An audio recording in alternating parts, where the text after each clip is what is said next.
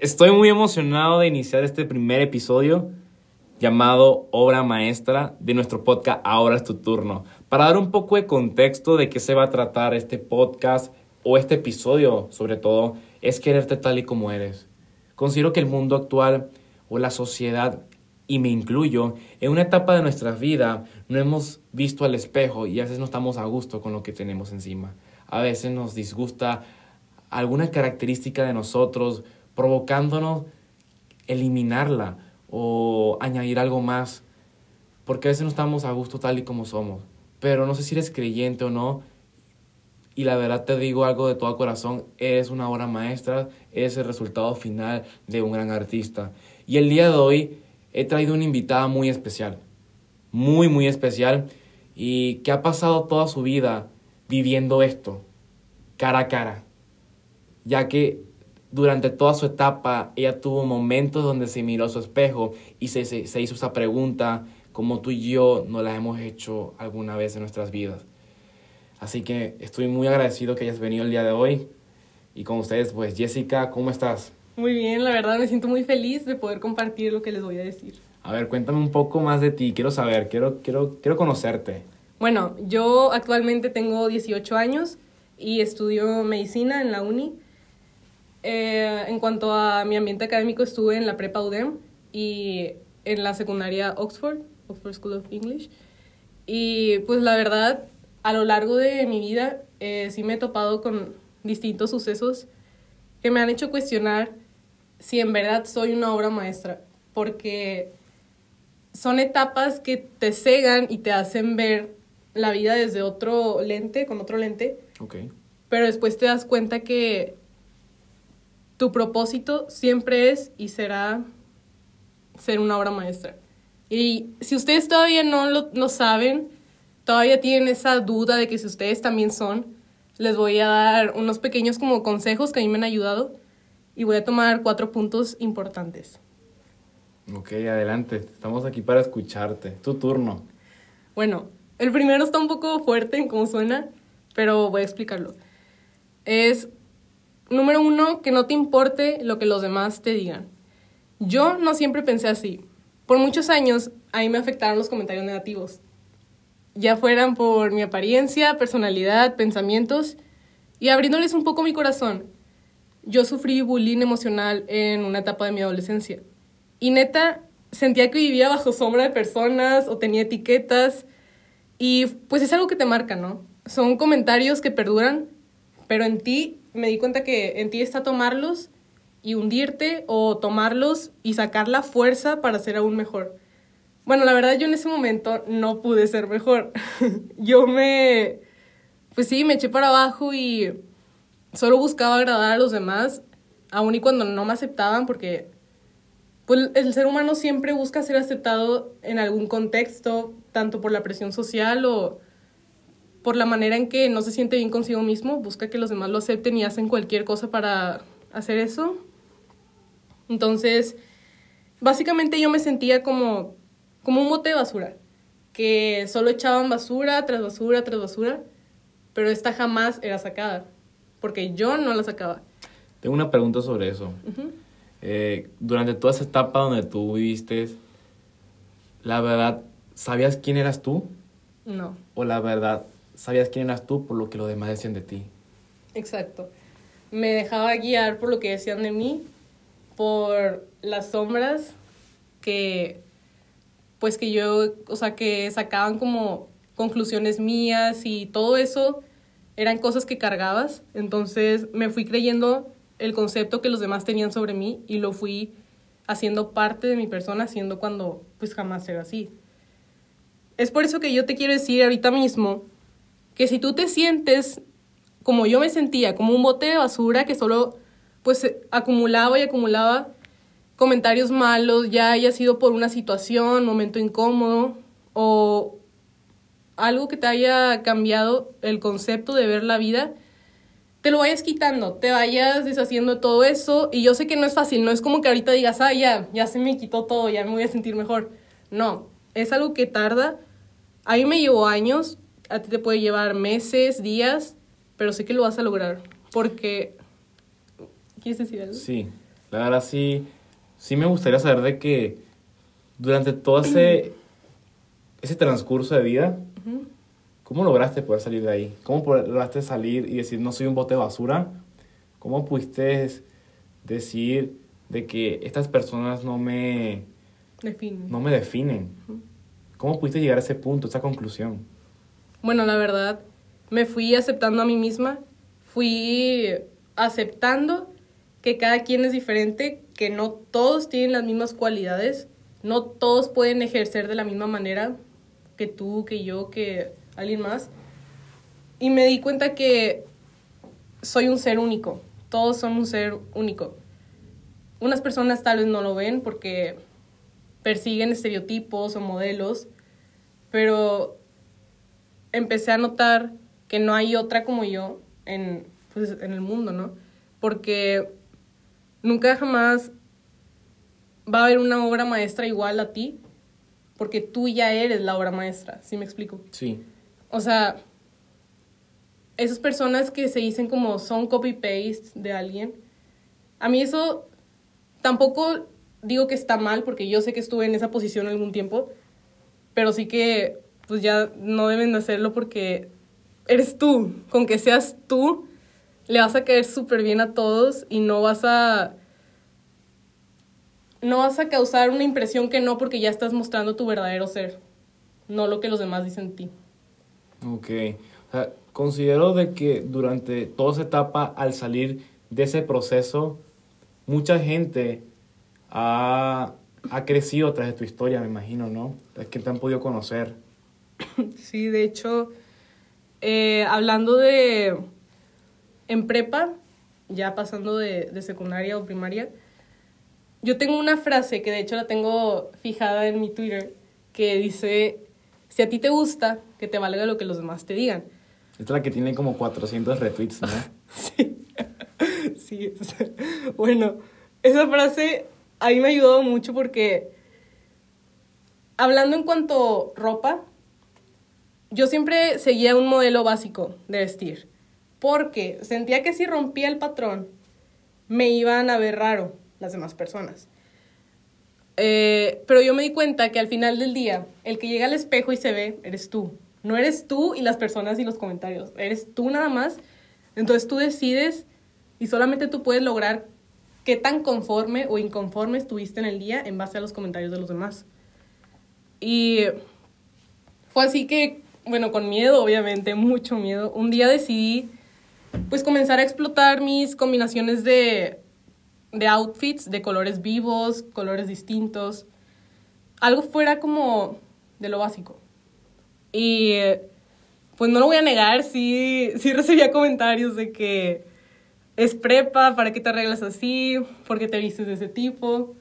Pero también había otros, de hecho, de varias chavas que me topaba en el baño, que me decían de que, oye, qué padre que te puedes vestir así, ahí me daría mucha pena. O otras que me decían también de que, no manches, yo quisiera usar este tipo de maquillaje, e incluso me lo enseñaron, era como un delineador así de colores, pero me decían, es que no puedo porque me van a ver raro. Y yo dije, no manches, yo me sentía así ayer, de que un día antes. Y escuchar que muchas personas tienen escondido ese miedo por el qué dirán, pues ya te echa para abajo. O sea, no puedes pensar de que me voy a ver raro, porque déjame te digo que raro es sinónimo de diferente. Entonces, la verdad, como diría mi mamá, no busques ser del montón, siempre sé la diferencia. Bien dicho. Porque, ¿para qué ser igual? Sí, todos somos diferentes. Exacto. Entonces, eso es lo que me ha ayudado mucho, como que literal no me importa lo que los demás me digan, y si me dicen, tomarlo de retroalimentación, pero los comentarios negativos, echarlos para abajo. Wow, sí tienes toda la razón. Creo que un punto de mi vida sí he pasado por esas circunstancias de que compraba mucha mi ropa, uh-huh, como estaba la tendencia de mis amigos. Sí. En ese momento me acuerdo que yo estaba en Venezuela y todo era la marca Hollister. Ajá. Uh-huh. Y pues lo que compraba pues trataba que fuera Hollister. Y pues mi mamá nunca fue de comprarme mucha marca, ni mis papás tampoco.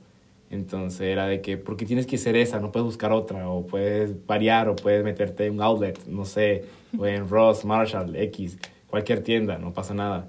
Y yo estaba muy fijado, no, tiene que ser Hollister, hasta que me compré unos jeans, una polo.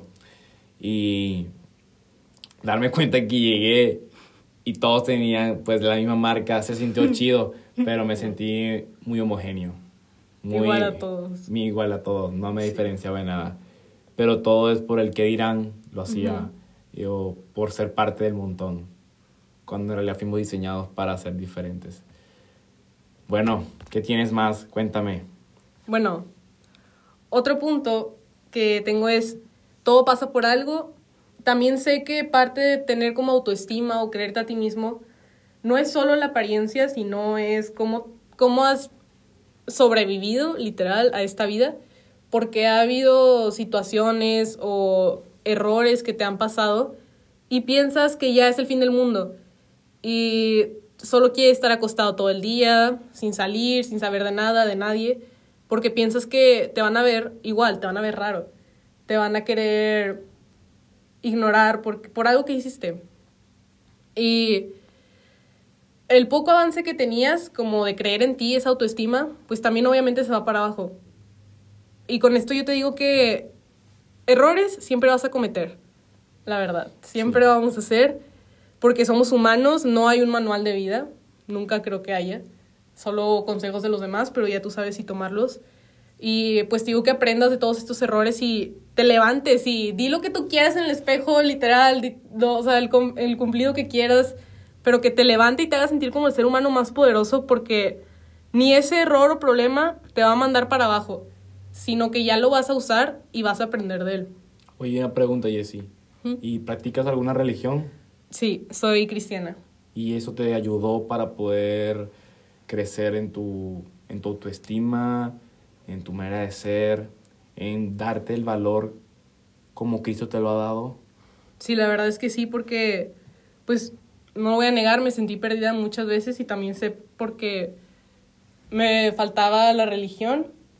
Y al momento de acercarme, pues me di cuenta de muchas cosas que hay en mí que yo no veía. Y así fui queriéndome y amándome más. Y esto va de la mano con el concepto de autoestima, que te lo quiero explicar. Okay. Auto significa por sí mismo y estima, que es valorar. Sí. Valorarte a ti mismo. Y yo me he dado cuenta que en muchas ocasiones valoramos personas, momentos, objetos, pero ¿cuándo te valoras a ti? O sea, hay veces que las personas nos dicen cumplidos y decimos gracias por compromiso, pero no los escuchamos, o sea, no los sentimos. Sí, como si fuera una pared. Sí, como si fuera algo simple. Te lo lanzan, pero cae al suelo. Ajá, exacto. Y en ese momento ya es cuando tienes que ir diciendo, wow, soy esto, creértelo, porque en verdad lo eres, por algo te lo dicen, por algo que transmites tú, la persona te lo dice, no te lo va a decir si no lo eres. Sí, tienes toda la razón. No había pensado en eso del concepto original de autoestima, valorarse a sí mismo. Y muchas veces hemos dicho en nuestras vidas de que, no, pues la autoestima o la autoestima, pero cuando empiezas a reconocer el verdadero significado de autoestima, te cae el peso de que yo hablo tanto de autoestima, pero en realidad yo me estoy valorando como persona. Exacto. Y ya te hace dudar. Pues obvio, si no tienes claro de quién eres, pues tu balanza va a estar muy desequilibrada. Sí, claro, puede haber personas ahorita que no sepan quiénes son también, pero que en el proceso lo van a saber, así como tú y yo. Que en un momento estábamos perdidos, no sabíamos, solo queríamos imitar a la persona más popular o algo por la presión social, hasta que nos dimos cuenta de nuestro valor real. Correcto. Y pues de esto también va de la mano el siguiente punto que quiero tocar. A ver, cuéntanos. Que es, no supongas nada, solo da la mejor versión de ti mismo. Esto lo tomé de Los Cuatro Acuerdos Toltecas. Recomiendo que los lean si quieren tener como un estilo de vida más favorable. Los va a ayudar mucho a no pensar de más en distintas cosas. Y pues yo les voy a decir algo muy cierto. La gente siempre va a hablar, Si te pasa algo bueno... Totalmente de acuerdo, sí. Siempre. Si te pasa algo bueno, hablan. Si te pasa algo malo, hablan. Hablan, y yo me di cuenta que jamás vas a mantener a las personas satisfechas. Nunca los vas a ver contentos, porque siempre van a tener algo que opinar, algo que decir. Y la mayoría de las veces son cosas negativas, porque la gente suele fijarse en el punto negro de los demás, no en su exterior.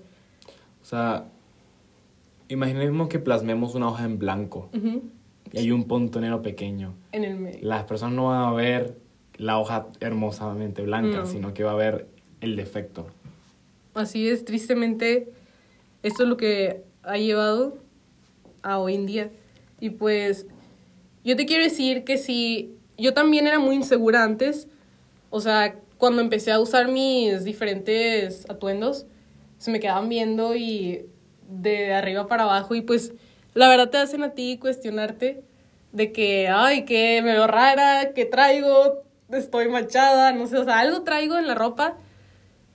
Y yo solo te digo a ti que te valga, que no te importe, y tú sigue caminando con la misma seguridad, dando la mejor versión de ti misma, porque la gente siempre va a hablar, no importa qué. Y pues para terminar, okay, un punto que es de mis favoritos, la verdad, cuando lo estaba haciendo me di cuenta de muchas cosas y me pongo nostálgica, es que todos brillan a su manera. No te puedes comparar, ya sea a un familiar, a un amigo, a la persona que se sienta enfrente de ti en el salón. No puedes porque, como dije antes, todos tienen distintas cualidades y por ende tienen su distinta manera de explotarlas. Tú no puedes fingir ser alguien que no eres. Eso solo te hará caer en un vacío y te encontrarás aún más perdido. Porque es tanto el brillo que tú tienes como persona que a donde vayas es inevitable poder verlo. Por eso no puedes permitir que alguien lo apague. Siempre va a haber gente que lo apague. Eso no te lo voy a negar, pero en ti está dejarlo constante. Y yo te quiero contar una experiencia que pasé también en prepa. Fue que, pues a mí me gustaba mucho cambiar, aunque sea el día de las personas, sacarles una sonrisa, saludarlos. Ser intencionales, sí. Y se me dio la oportunidad al ser representante de salón. Y yo lo vi como, wow, quiero hacer que los demás vean lo que valen. Por eso ponía frases en el pizarrón, daba mini festejos de cumpleaños algunas veces. Pero había algo en especial que me gustaba mucho hacer, porque creaba un ambiente cálido en el salón y a varias personas les gustaba. Era decorar mi salón. Llenaba las ventanas de decoración del mes. Y obviamente también me decían comentarios como eso quedó en kinder, en primaria. Pero yo lo hacía más por esas personas que tenían voz, pero no la expresaban. Conmigo se acercaban y me decían de que qué padre, me daban ideas, me decían y me seguían motivando, la verdad. Y lo vi como una oportunidad para que esas personas vieran que ellos también tienen ese brillo, solo que les falta explotarlo. Y llegué a ver compañeros míos que sí lograron sacar su brillo, porque te digo, todas las personas lo tienen, solo que por circunstancias se ha como deteriorado, pero jamás apagado. Y hay una frase que me marcó mucho, que me dijo mi hermana, que es, pues, la gente no soporta el brillo de los demás. Entonces, yo te digo que siempre va a existir estas personas. Entonces, recuerda que todos tenemos nuestro propio brillo. Necesitas creértela porque tú eres el escultor de tu vida para hacer tu mejor versión y convertirla en una obra maestra. Wow. Me gustó mucho esa frase. La puedo volver a repetir. Sí, es... La gente no soporta el brillo de los demás. No, la de tu hermana. Sí, fue esa. Sí. La gente wow. Sí, la verdad, desde que me la dijo, me di cuenta que es muy cierto.